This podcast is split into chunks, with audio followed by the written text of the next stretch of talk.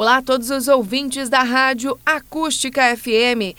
Esta quinta-feira é mais um dia de tempo instável entre a região de Camacoa e a Costa Doce, tudo por conta das instabilidades associadas à passagem de uma frente fria. A temperatura não passa dos 19 graus na região.